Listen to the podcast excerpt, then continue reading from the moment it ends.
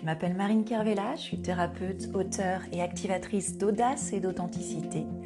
Ma mission est de contribuer à la transformation de femmes éveillées pour élever leur puissance intérieure et se libérer du patriarcat et de l'éducation traditionnelle.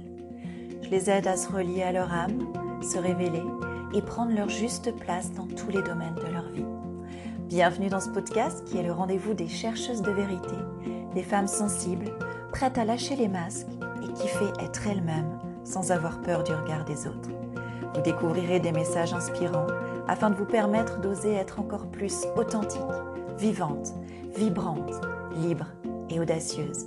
Alors installez-vous confortablement et c'est parti pour l'épisode du jour. Eh bien, c'est parti. Bienvenue pour cette nouvelle émission de Derrière les masques. Aujourd'hui, c'est Derrière les masques de Laetitia Redel. Redel, comment je prononce? Redel. Merci d'être là, Laetitia. Avec plaisir.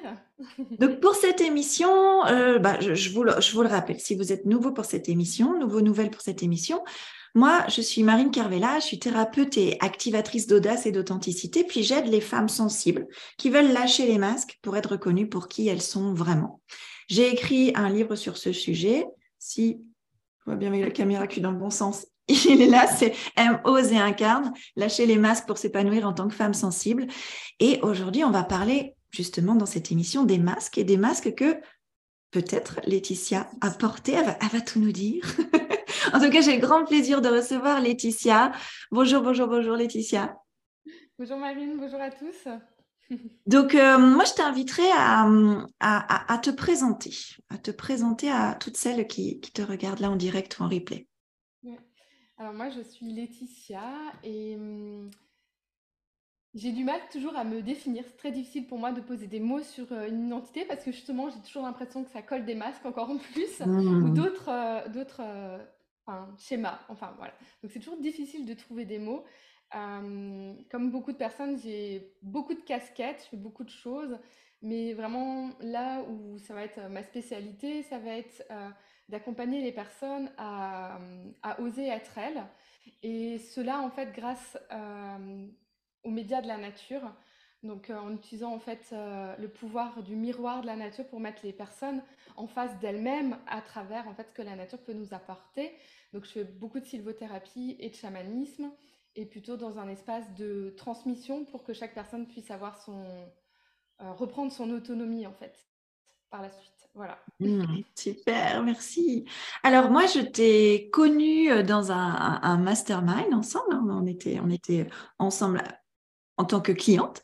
Et puis, euh, et puis tu as rejoint dernièrement euh, le parcours de ta révolution douce. Donc ça, je suis toute contente. Donc, plusieurs espaces où on, se voit, on se croise et tout ça.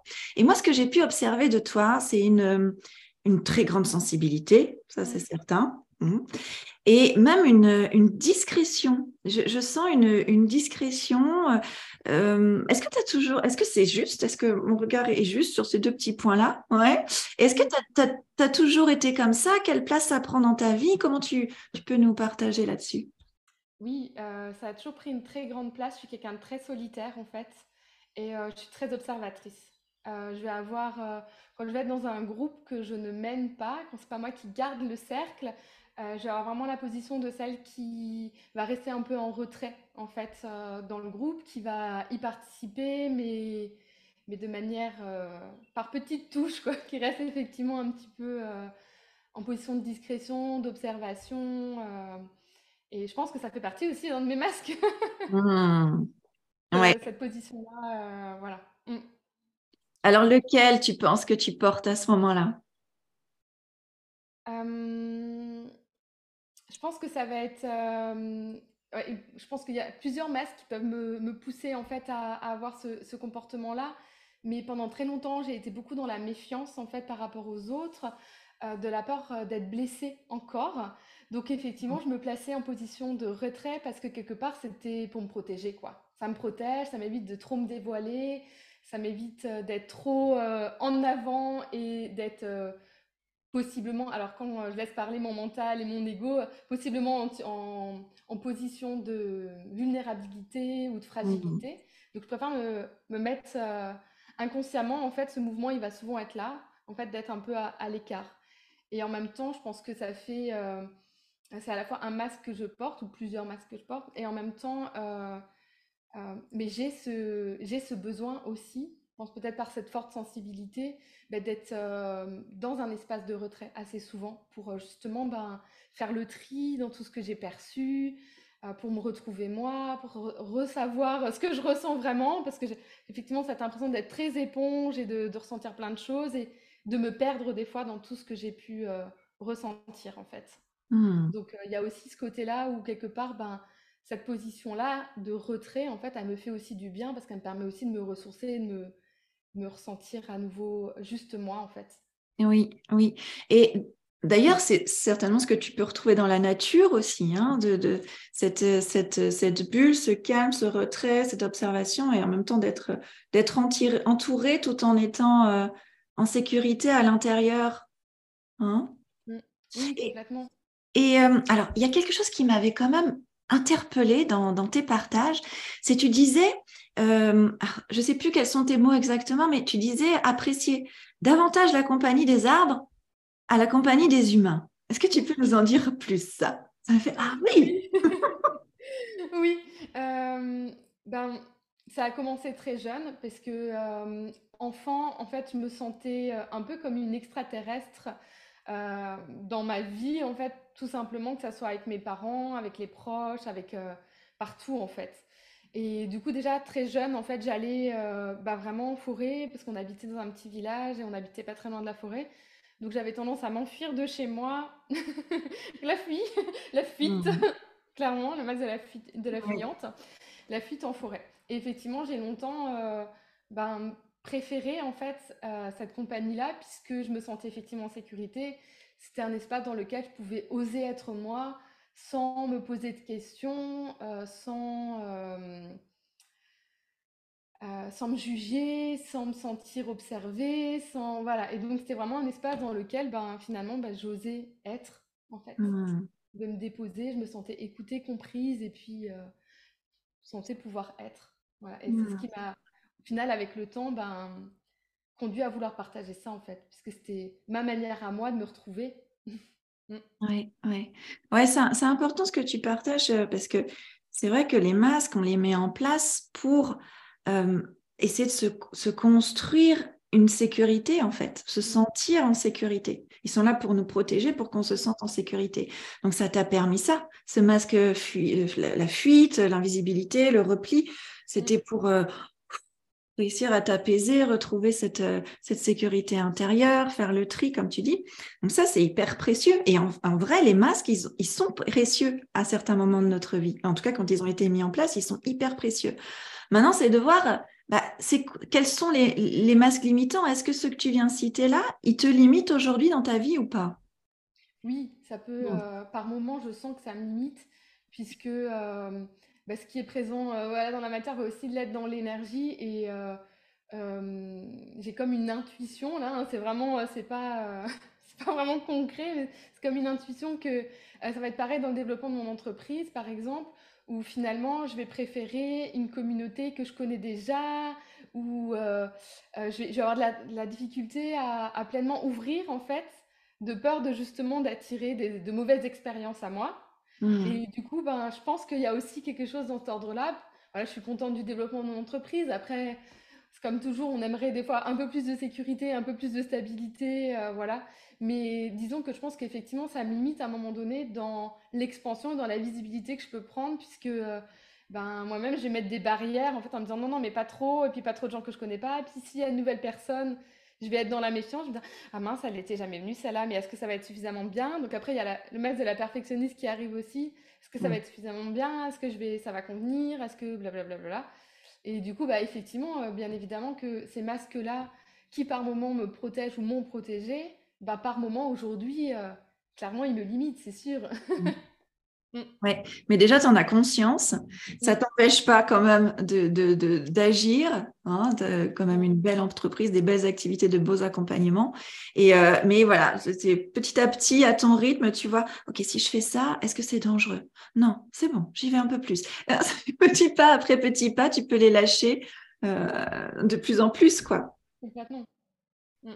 J'avais vu autre chose, j'avais envie de, parler de ça. Alors aujourd'hui, moi, moi, je te vois aussi, alors pas que comme la discrète hein, qui est au milieu des arbres, et puis j'adore hein, la discrète qui est au milieu des arbres, mais je te vois aussi comme une femme qui a un lien avec la nature très très fort, euh, une accompagnante accomplie, hein, de par euh, la sylvothérapie, les différents accompagnements que tu fais, et puis comme un peu une sorcière moderne, que moi j'adore, j'adore ce côté sorcière moderne, mais en fait, ça n'a pas toujours été le cas. J'ai appris que tu as travaillé à, l'hôpital avant, il me semble. Alors je ne sais pas exactement ce que tu faisais. Oui, j'ai un parcours effectivement je pense comme beaucoup de personnes qui finalement après œuvrent dans ces, ces domaines-là, qui, qui euh, bien de thérapeute ou accompagnant, mais euh, euh, bah, j'ai été, part, j'ai fait un doctorat de biologie, puis ça m'a conduit en fait effectivement à travailler à l'hôpital en tant que coordinatrice, pas coordinatrice, je retrouve le bon terme, ça fait tellement longtemps, attachée de recherche clinique, voilà. Dans une autre vie.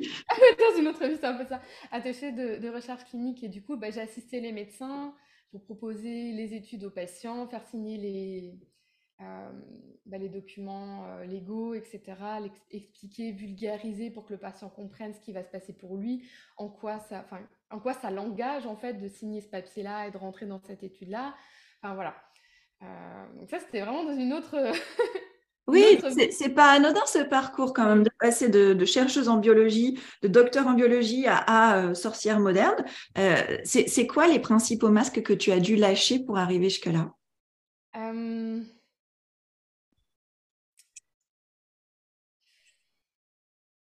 Alors, par rapport aux masques, euh, je ne saurais pas trop te dire. Je pense que par moment, j'ai eu celle, le masque de celle qui voulait se conformer peut-être, mmh de, mmh rentrer dans une case qui euh, me donnait un statut, qui me donnait euh, une certaine reconnaissance dans la société, en fait, parce que j'avais un certain diplôme, qui est le plus haut diplôme de l'université, euh, voilà, dans un domaine où je pouvais travailler avec des, enfin, des industries pharmaceutiques, etc. Donc, c'est sûr que beaucoup de personnes, quand j'ai changé, se sont dit un petit peu, mais qu'est-ce qu'elle nous fait? Elle a un statut, elle, euh, elle a un super boulot, donc j'étais plus à l'hôpital, mais voilà, malgré tout. Et euh, j'avais une certaine euh, voilà, reconnaissance. Et puis, j'arrête tout pour, pour aller parler aux arbres. C'était un peu ça l'image que les personnes avaient de moi. Donc, ça a dû effectivement, enfin, ça m'a obligée ben, à me détacher un petit peu du regard des autres. Mmh. Et aussi au masque de se, bah, de se conformer à ce que je pensais qu'on attendait de moi, en fait, dans cette vie-là.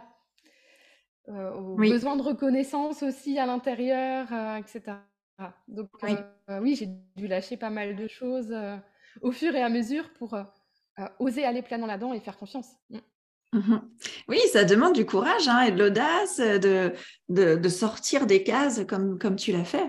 Hein, mmh. et, de, et, de, lâcher un peu ce masque de la caméléone, comme tu dis, qui a besoin de se conformer au, au diplôme, au regard des autres, à ce qu'on croit qu'on a, que les autres attendent de nous, mais Hein, donc, euh, ça demande beaucoup, de courage. Qu'est-ce que, hum, qu'est-ce que tu, qu'est-ce que, comment?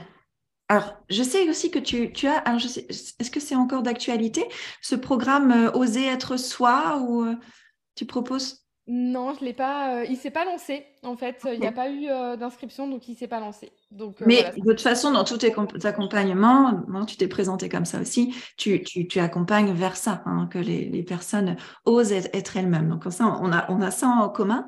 Et moi, j'aimerais savoir dans dans ton chemin pour oser être toi. Qu'est-ce que tu pourrais nous dire de plus? Et est-ce qu'il y a des endroits où tu oses plus et des endroits où tu n'oses pas complètement encore mmh.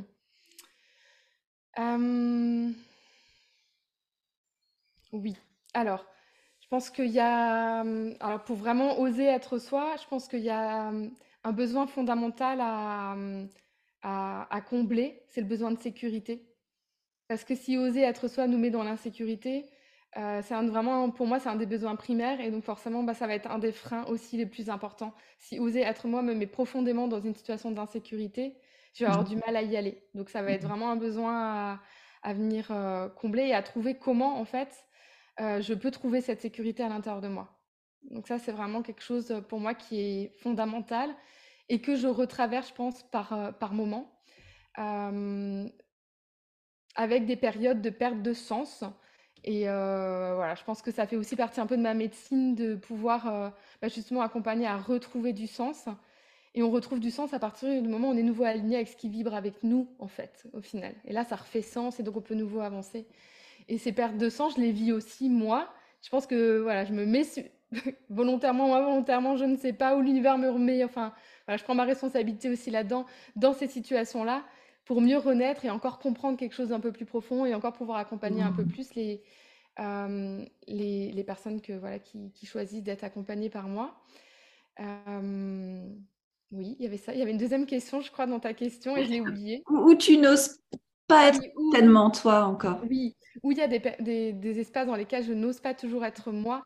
Euh, clairement, ça va être des espaces. Alors, il y a une partie dans mon entreprise où il y a des moments, effectivement, où encore euh, pas longtemps, j'ai fait des choses, où je fais des choses euh, parce que je sens qu'il y a une demande, mais ça va pas forcément être quelque chose je vais pas dire que ça ne fait pas vibrer, mais peut-être que dans la forme, ou je vais peut-être faire des concessions qui finalement ne sont pas toujours 100% OK, mais je vais le faire quand même parce que je sens que ça peut, euh, euh, ça, ça, peut convenir à certaines personnes. Mmh Donc là, il y a des moments où en fait je m'oublie un petit peu aussi, ça m'arrive encore. Et puis clairement, les espaces dans lesquels euh, j'ai encore beaucoup de difficultés à être vraiment moi et pleinement moi, ça va être les espaces clairement de la famille.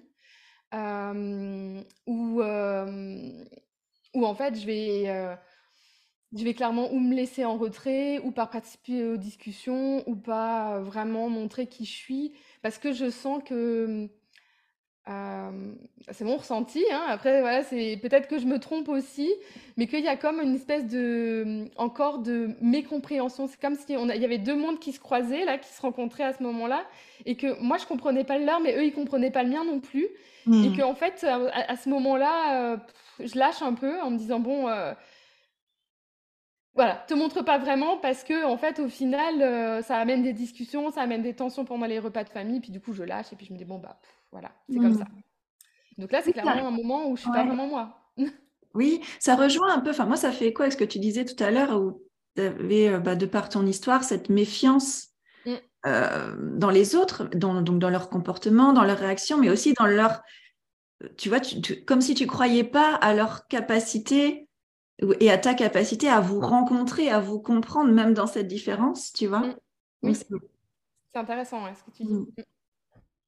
Bon, c'est précieux ce que tu racontes. Dis-moi, avec ton expérience là, euh, qui est très riche, qu'est-ce que, quel conseil tu pourrais euh, donner aux femmes qui ont porté les mêmes masques que toi?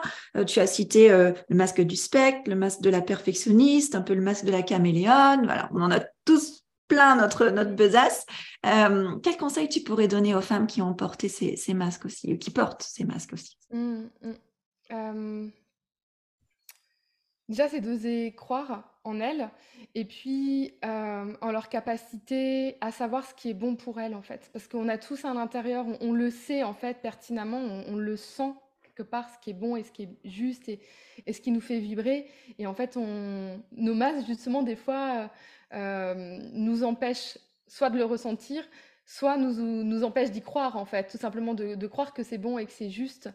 Et, euh, et, du coup, d'oser croire Déjà, la première chose, c'est d'oser croire en elles, même si des fois, ben, elles sont perdues et puis qu'il n'y a pas à se ressentir, puis qu'on a l'impression qu'on ne sait pas, euh, de, garder quelque part la foi que, non, on sait en fait, et qu'il y a juste besoin de se remettre des fois en, mouvement. Euh, ça, c'est, je pense, euh, la, première chose. Et hum, de trouver, en fait, alors pour moi, ça a été la nature, mais pour d'autres personnes, ça sera peut-être bah, un autre média ou un autre endroit, puis de justement s'autoriser ces temps euh, où on ne fait rien ou pas grand-chose, où on est juste dans la contemplation, dans l'observation, dans l'accueil finalement de ce qui est. Parce que je pense que la plus grande des médecines, c'est d'accueillir en fait tout ça qui est là et qui est présent. Et plus on l'accueille, et plus on dit oui, je t'ai vu, et c'est pas grave, et c'est ok, et puis euh, voilà. Euh, Laetitia, je t'aime comme t'es, avec ce masque de la perfection, avec ce masque de la fiante, et avec le masque de la caméléone, et avec celui-ci aussi. Et tout ça, je le prends dans mon cœur, et j'accueille ça. Et finalement, quand j'arrive à m'autoriser à accueillir tout ça en me disant, oui, ça fait partie de toi, mais ça fait pas, ça fait pas de toi quelqu'un de mauvais, ça fait de toi quelqu'un d'humain. Et ben là, en fait, je sens qu'il y a des, choses qui te guérissent et qui me permettent de me dire, eh ben, je me mets en mouvement, et puis je fais. Et puis c'est pas grave si c'est pas bien fait selon mes critères à moi, mais il vaut mieux fait que pas fait du tout en fait. Donc Mmh. sortir de l'état de, de figement en fait dans lesquels des fois ces masques peuvent nous, nous maintenir en disant ah non je, je bouge plus statu quo voilà dire hop je fais un pas. Je fais un pas et puis peut-être que selon mes critères ben je vais pas le considérer comme parfait ce pas mais c'est pas grave. Je le fais quand même et je vois et j'observe les résultats et bah, je, je, gratifie peu importe le résultat quoi. Mais je me gratifie déjà d'avoir fait ce pas. Mmh. super merci beaucoup Laetitia pour ces partages en toute vulnérabilité mmh. Est-ce que tu as euh, envie de nous parler de ton actualité, peut-être euh, euh, un accompagnement euh, en cours là, Voilà, tu parlais d'une voie initiatique. Enfin, dis-nous un petit peu comment on peut te retrouver et ce que tu proposes. Oui, alors on peut me retrouver bah, du coup sur les réseaux sociaux. J'ai également un groupe Telegram qui, euh, sur lequel je partage aussi des prises de conscience, voilà, des petits audios, euh, des choses, voilà, des fois même qui m'arrivent dans ma vie perso parce que je sens que ça peut euh, euh, amener de la conscience ou, euh, ou juste montrer que finalement, bah, on est tous concernés, même ceux qui accompagnent, et que euh, voilà, de retrouver une place d'humilité aussi. Enfin voilà, donc il y a beaucoup de choses qui sont partagées dans ce groupe qui est gratuit. Donc ça, c'est déjà pour une première rencontre et puis cerner un peu qui je suis pour rassurer, euh, voilà, sentir l'énergie, ça peut coller. C'est déjà un Mhm. premier pas. Puis après, effectivement, l'actualité, elle est relativement calme en ce moment, euh, puisque je suis sur un grand projet qui va démarrer Mhm. euh, en novembre. Donc, il y a un livre qui a été écrit qui sort chez Larousse, sortira en Oh, septembre. Voilà, sur cette voie initiatique, justement, qui reprend les enseignements que j'ai eus des arbres.